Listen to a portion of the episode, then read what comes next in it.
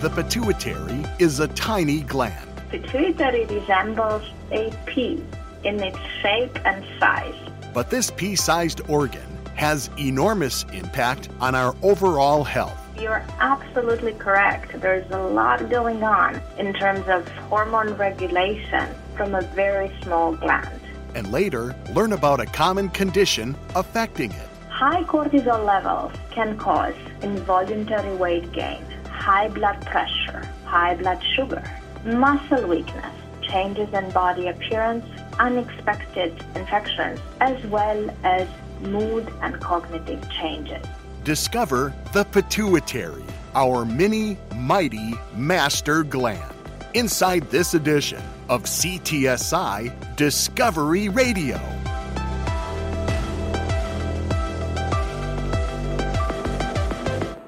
Welcome to CTSI Discovery Radio. I'm your host, Brian Belmer. CTSI Discovery Radio is brought to you by the Clinical and Translational Science Institute of Southeast Wisconsin. The CTSI is a consortium of researchers, doctors, scientists, and others representing eight institutions, including the Medical College of Wisconsin, Milwaukee School of Engineering, Marquette University, the University of Wisconsin, Milwaukee, Children's Wisconsin, Froedtert Hospital, Versiti, Blood Center of Wisconsin, and the Zablocki VA Medical Center. The CTSI works collaboratively across all of our member institutions. Our mission is advancing health through research and discovery. Based on its diminutive dimensions, it's hard to imagine the dynamic scope of influence the pituitary gland has over many critical functions of our body's endocrine system. Fortunately, today, we don't have to imagine it because we have an expert to help us better understand this mini, mighty gland. Dr. Adriana Ioachimescu is a professor, Department of Medicine, Division of Endocrinology and Molecular Medicine, and director of the Pituitary and Adrenal Disease Program at Froedtert and the Medical College of Wisconsin. Dr. Ioachimescu says while tiny in size, the pituitary gland's importance is titanic. The pituitary gland is a regulatory of multiple processes such as growth, metabolism, stress adaptation, reproduction, and more. The pituitary gland achieves all of this by producing essential hormones that target virtually every cell in the body. The pituitary gland is a key part of the endocrine system. Speaking of which, what exactly is the endocrine system? Which organs in our body is it comprised of? It's a very good question. The way we define the endocrine system, we have to think of several glands in the body that release chemical substances directly into the bloodstream. And these substances are called hormones. So, for example, the pancreas produces insulin and glucagon that control blood sugars thyroid hormones affect how quickly our body uses nutrients to produce energy. Adrenal glands help with blood pressure regulation. And testicles and ovaries are involved in sexual development, sexual function, and reproduction. And because the pituitary gland has influence and impact on all these organs and their functions, it's commonly referred to as the master gland of the endocrine system. And frankly, this name is actually well deserved because the pituitary gland functions like a command center and sends signals to other endocrine glands in the body. Signaling which glands to do what exactly? Adrenal glands' production of cortisol is controlled by the pituitary. Similarly, thyroid gland releases thyroid hormones based on stimulatory inputs from the pituitary. Okay, so we know the pituitary gland is small, but just how small? Well, whereas our liver might be comparable in size to, say, an eggplant, Dr. Yuak Ioachimescu says our pituitary resembles a pea in its shape and size. A single pea? Wow, that is tiny. especially when considering the huge, essential role it plays in our body. Absolutely correct. There's a lot going on in terms of hormone regulation from a very small gland. Precisely where in our body is the pituitary gland located? This pea sized gland sits in a bony saddle called the sella. The sella is located at the base of the brain, right below a brain structure called the hypothalamus. Pituitary and hypothalamus are connected by a thin structure called the infundibulum. This is made up of nerves and vessels. The infundibulum transports hypothalamic regulators to the pituitary gland. These regulators either increase or decrease the pituitary gland hormone production.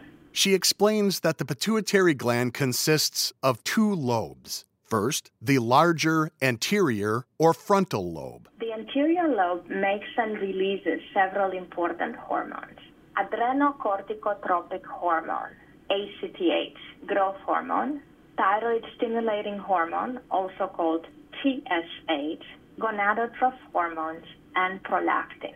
So the anterior lobe produces a lot of hormones. Hormones with critical roles. ACTH stimulates the adrenal glands to produce cortisol. Cortisol is one of our stress adaptation hormones and regulates glucose metabolism and blood pressure. Growth hormone helps children grow tall. In adults, it also has important function. It affects muscle and bone strength, fat distribution, and food metabolism. TSH stimulates the thyroid gland to produce thyroid hormones that manage metabolism, energy level, and sends regulatory impulses to virtually every cell in the body, including the heart, bowel, skin, and other organs. There are two gonadotropic hormones. Follicle stimulating hormone, or FSH, stimulates sperm production in men. In women, estrogen production and egg development. Luteinizing hormone, or LH, stimulates ovulation in women and testosterone production in men. Finally, prolactin, which stimulates milk production after the woman gives birth. Then there's the smaller posterior or back lobe. The posterior lobe stores and releases into the bloodstream two main hormones, vasopressin and oxytocin. Vasopressin role is to regulate water balance and sodium levels in the body. Oxytocin is involved in progression of labor during childbirth, breast milk secretion, and many other roles, including the bonding between the mother and the newborn. With a better understanding of its form, let's now focus a bit closer on the functions of the pituitary gland, beginning with regulating growth. Pituitary gland is responsible for growth hormone production and increase in height. So this is how children achieve their expected height, which is usually based on the mother and father's height. The pituitary gland secretes the growth hormone, and that's how this is achieved. There are some functions that are specific to age, and then there are other functions that persist or change through adulthood. How does it impact metabolism? In general, metabolism is defined as how quickly one's body uses nutrients to produce energy. And we all know that thyroid is important in regulation of the metabolism. For example, a slower underactive thyroid is associated with low metabolism, slower metabolism, which leads to weight gain. But we already learned that the thyroid is under pituitary control. So, there are other metabolic implications of the pituitary gland through the control of cortisol secretion by the adrenal gland. Also, growth hormone is important for metabolism regulation. So, for example, low growth hormone has been associated with gain and, in particular, changes in body composition with increased abdominal fat.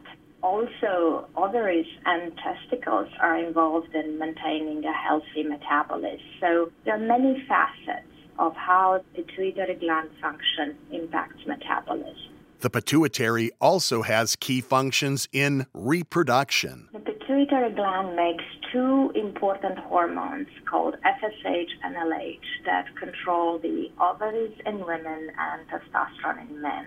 This is an exquisite control based on pulsatility. So there are very tiny pulsations of the hypothalamic regulators of the pituitary function and of the pituitary hormones.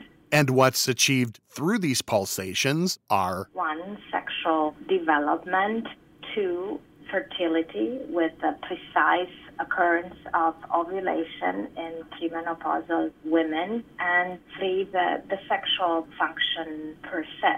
So this is how the pituitary gland impacts reproduction because it is the command center for the ovaries and the testicles.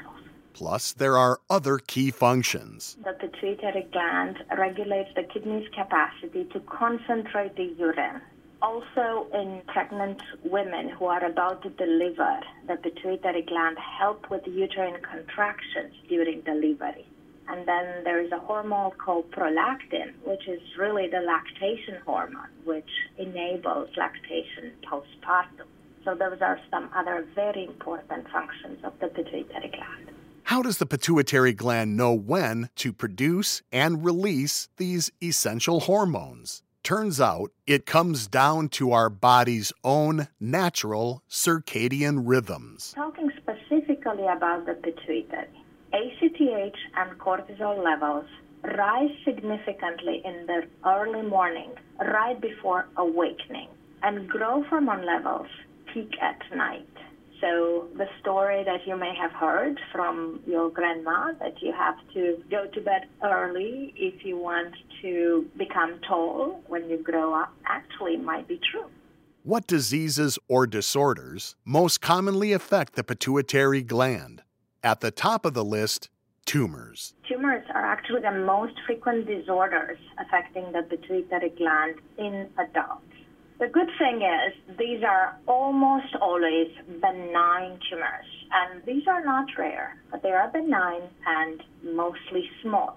The specific name for these tumors is pituitary adenoma.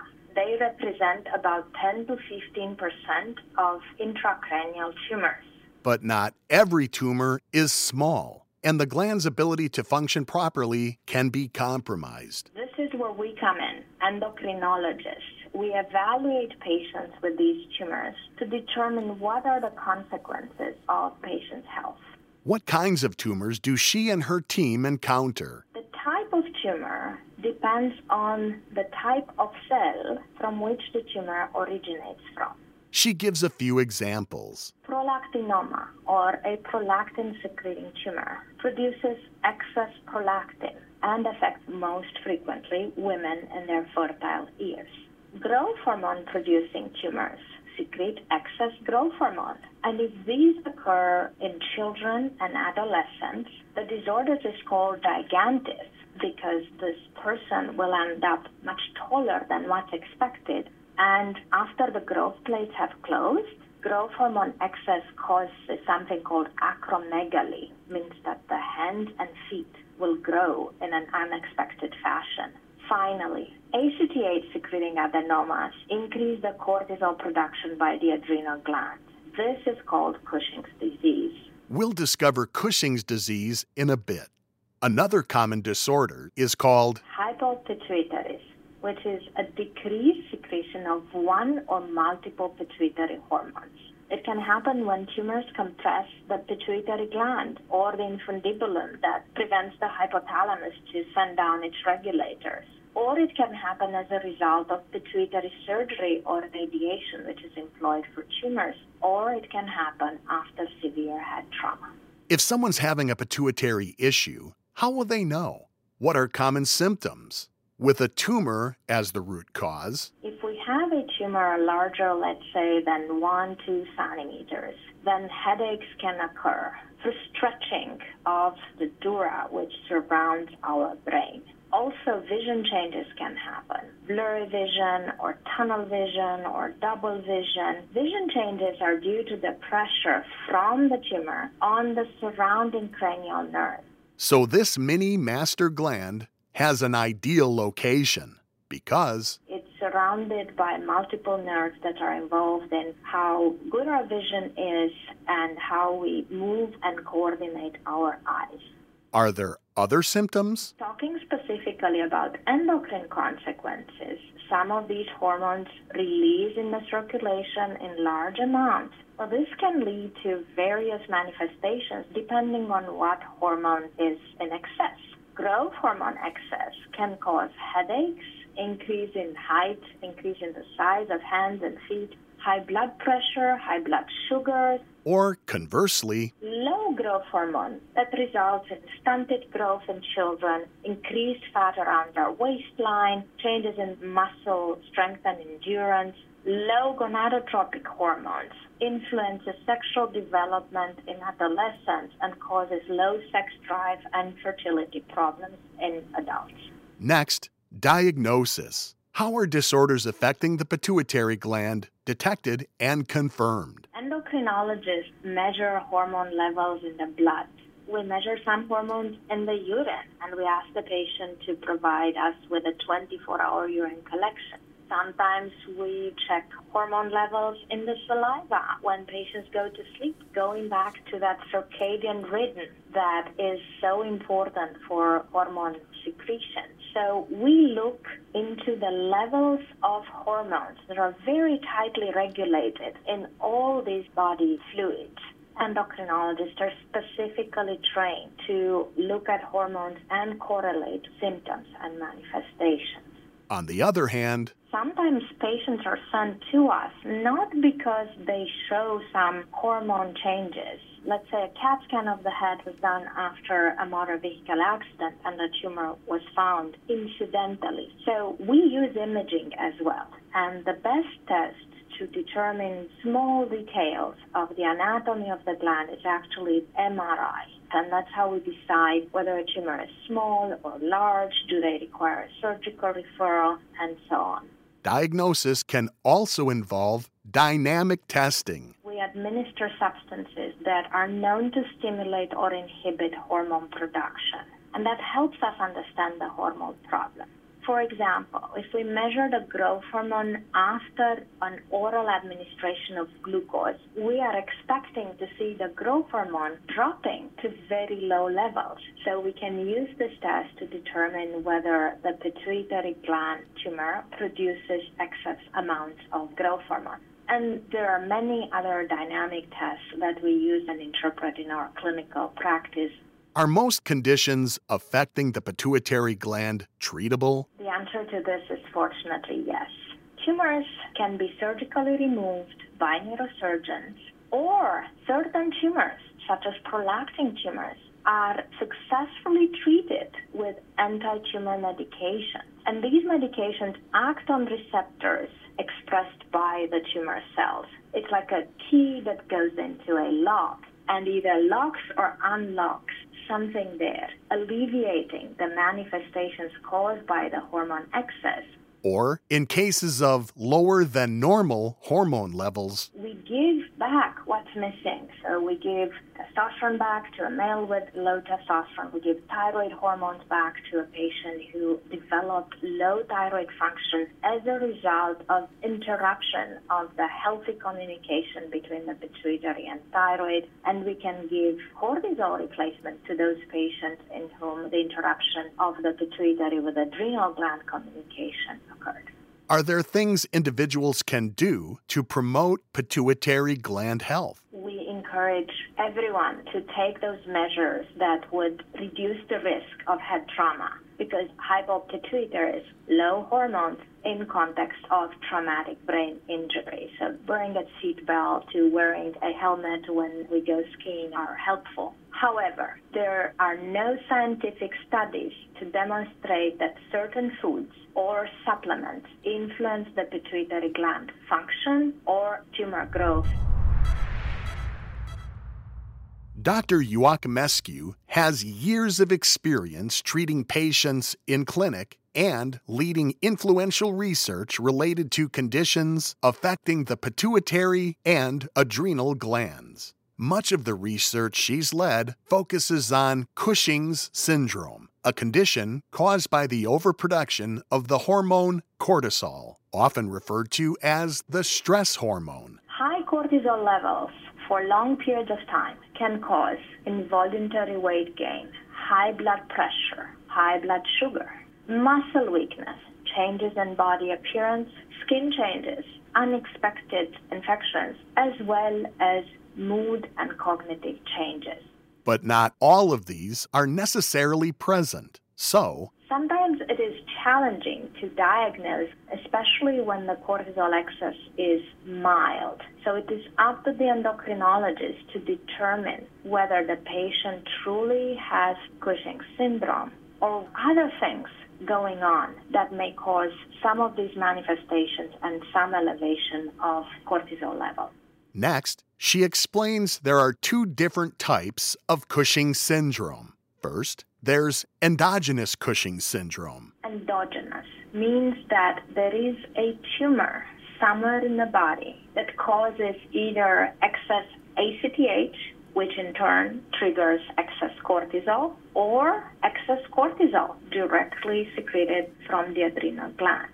So the problem comes from within, from a tumor. Then there's exogenous Cushing syndrome. Exogenous means there is something going on outside the body. So the source of excess glucocorticoids, cortisol is just one of them. So for example, taking prednisone for inflammatory conditions for long periods of time, weeks or months or even years, that can cause very similar signs and symptoms of Cushing syndrome. But the cause is not within our body is due to taking medications.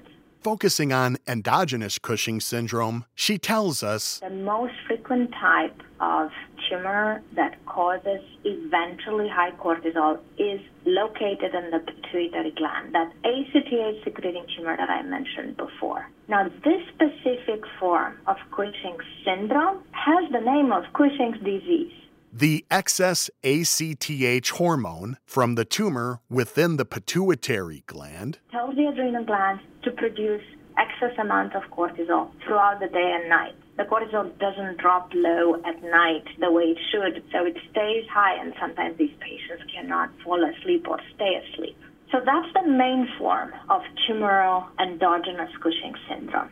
But there are other forms. For example, someone could have nodule on their adrenal gland that produces excess amount of cortisol. And in this case, ACTH is not the main driver of the problem. In fact, ACTH sees these elevated hormone levels, and this is how we endocrinologists figure out where the problem is. In cases of the ACTH producing pituitary adenoma, are these cancerous tumors? Very good question. They are overwhelmingly benign. Once in a while, you see a tumor that is clinically aggressive to require multiple medical treatments, and even less frequently, there is such thing as cancerous transformation. And generally, these tumors are tiny, sometimes nearly invisible, even on a scan. However, the problem is a patient can have significant health issues from an ACTH secreting tumor, regardless of its size. And untreated, high levels of cortisol that go on for prolonged period of time lead to complications if left untreated.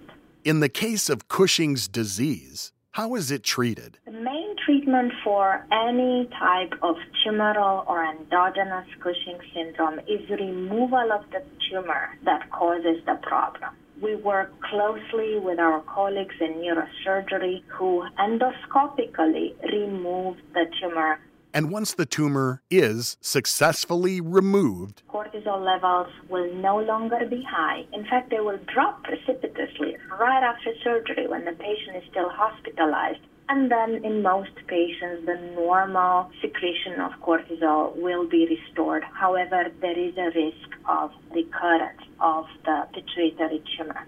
While primary treatment is surgery, there can be additional treatment because there is an important role for medical therapy in Cushing syndrome. And depending where the tumor is located, we now have available to us four different medications we can prescribe that either reduce the cortisol secretion at the adrenal glands or reduce the tumor size and its production of ACTH, or there are medications that block the glucocorticoid receptors the key in the lock mechanism that I mentioned before. Um, so we have all these options available to us to address their problems and hopefully normalize cortisol levels because we want to reduce complications and increase survival. Next, Dr. Ioachimescu tells us that Cushing's syndrome can impact emotional and cognitive functions. What mood changes can patients have when their cortisol levels are high? Some have depression, others have anxiety, others have manic episodes. And mood swings are characteristic for patients with Cushing syndrome. And on the cognitive side, decreased memory, decreased concentration. And these problems, along with inability to sleep well, being in pain, feeling weak, all these contribute to a decreased quality of life. As someone who's cared for Cushing's syndrome patients for 20 years, I've had the privilege to follow these patients who trusted me enough to share their symptoms with me. And a lot of them report improvement of cognitive and emotional changes after normalization of the cortisol. But for some patients, the problems persist. May be to a different degree, to a milder degree, but some of these quality of life, mood, and emotional changes persist, unfortunately, even after cortisol levels now check normal. She's led extensive research in Cushing's syndrome with patients, first at Emory University in Atlanta, Georgia. From my work with neuropsychology colleagues, we were able to determine that there were significant decreases in attention, memory, increased irritability, visual spatial functioning, learning, when they looked at cortisol levels in these patients, they found some differences. High cortisol levels had more neurocognitive and emotional issues compared to those who were in remission and their cortisol levels were brought back to normal. So even though there are still persistent changes in the patients in remission, they improved. The key is in identifying which patients are at risk to develop these persistent mood and cognitive issues which affect their quality of life and prevent and treat these problems early on because it's less likely to progress. Her findings are a pathway for her current and future research. Here at the Medical College of Wisconsin, we are planning a prospective longitudinal study in these patients, and we're trying to explore the link between the network of the brain, the vascular alterations that occur, which we can visualize with functional MRI studies. We also plan to do a very thorough neurocognitive quality of life and mood evaluation, and to correlate all that with with the cortisol status that we measure as endocrinologists. With the ultimate goal to try to figure out who's at risk for long term changes in their cognition and moods and quality of life, and to implement therapeutic interventions after the detailed mechanism is completely understood. We'll need to check back. But that's all the time we have now for this edition of CTSI Discovery Radio. Thanks to our guest, Dr. Adriana Ioachimescu, for appearing on today's show. I hope you've discovered something by listening to our show, and I'm doubly hopeful that you'll join us again next time. CTSI Discovery Radio airs the third Friday of every month. Make an appointment on your calendar and join us for each episode. On behalf of the Clinical and Translational Science Institute of Southeast Wisconsin and all of our affiliate partners and members, I'm Brian Belmer, wishing you happier, healthier days ahead. For more information about research or to listen to the podcast of this or any of our shows on demand, please visit our website at ctsi.mcw.edu. CTSI Discovery Radio is written, produced, and hosted by Brian Belmer in collaboration with WMSE Radio. The CTSI and this program are under the direction of Dr. Reza Shaker.